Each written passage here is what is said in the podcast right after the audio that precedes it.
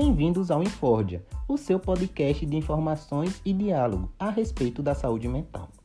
O tema proposto hoje no nosso podcast é musicoterapia, com a nossa palestrante Clara Maria Miranda de Souza, psicóloga, pedagoga e mestre em educação. Vamos falar agora um pouco sobre a musicoterapia? A música em si ajuda as pessoas que sofrem de ansiedade, depressão, Alzheimer, entre outras doenças, chamado o tratamento de musicoterapia. Tem como melhora nos pacientes na parte do humor, atenção, concentração, a memória de lembranças profundas. É utilizado bastante pelos psicoterapeutas. Como vocês sabem, a música já tem vários benefícios. E esses aí são um desses. Não importa qual gênero que você prefere, é inegável que a música tem um papel central em nossas vidas. Se conversarmos com as pessoas, percebemos que inúmeras delas utilizam a música como uma forma de relaxamento em algum momento do dia. A música pode ser uma boa saída quando o assunto é aliviar as tensões e, de certa forma, tentar acalmar nossas emoções.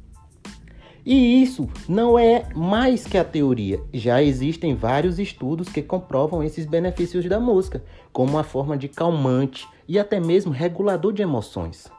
Por ser parte da nossa rotina, é possível que encontremos nela uma solução para equilibrar nossas mudanças de humor. Tratando em termos técnicos, a música tem características rítmicas e repetitivas que agem em uma região do cérebro, estimulando e provocando o relaxamento. E agora vou passar a fala para a nossa palestrante. Um dos modos também de se cuidar, que é através da música, né? Ouvir música.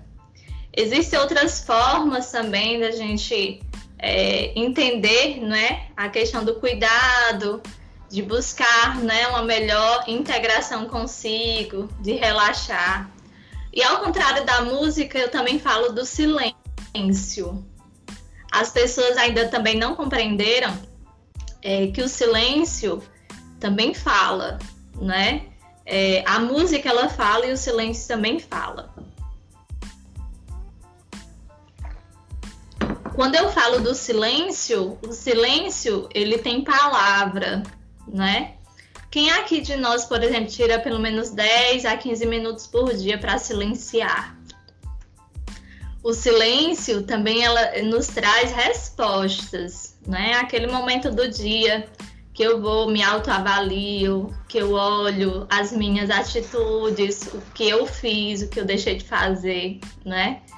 E aí é preciso a gente entender que o silêncio é travessia, a gente nunca sai do mesmo jeito quando a gente silencia, né? Eu estou trazendo ao contrário da música porque a gente está no mundo barulhento, né? É, muitas vezes a gente vai lidando com a música a partir do nosso humor, né? No dia que eu estou mais agitada, eu boto uma música mais agitada. No dia que eu estou mais tranquila, eu boto uma música estilo MPB e tal no dia que eu quero é, fazer um exercício, eu... então a música vai te dando o tom. E aí eu trago também a dimensão do silêncio. Qual é o, o momento também que eu tiro do meu dia para silenciar, né? 5, 10 minutos do dia, né? Sem expressar palavra alguma, deixar que todos os pensamentos eles é, tomem seu, seu caminho, é, fazer também com que a gente compreenda sobre nós, escutar as nossas vozes interiores.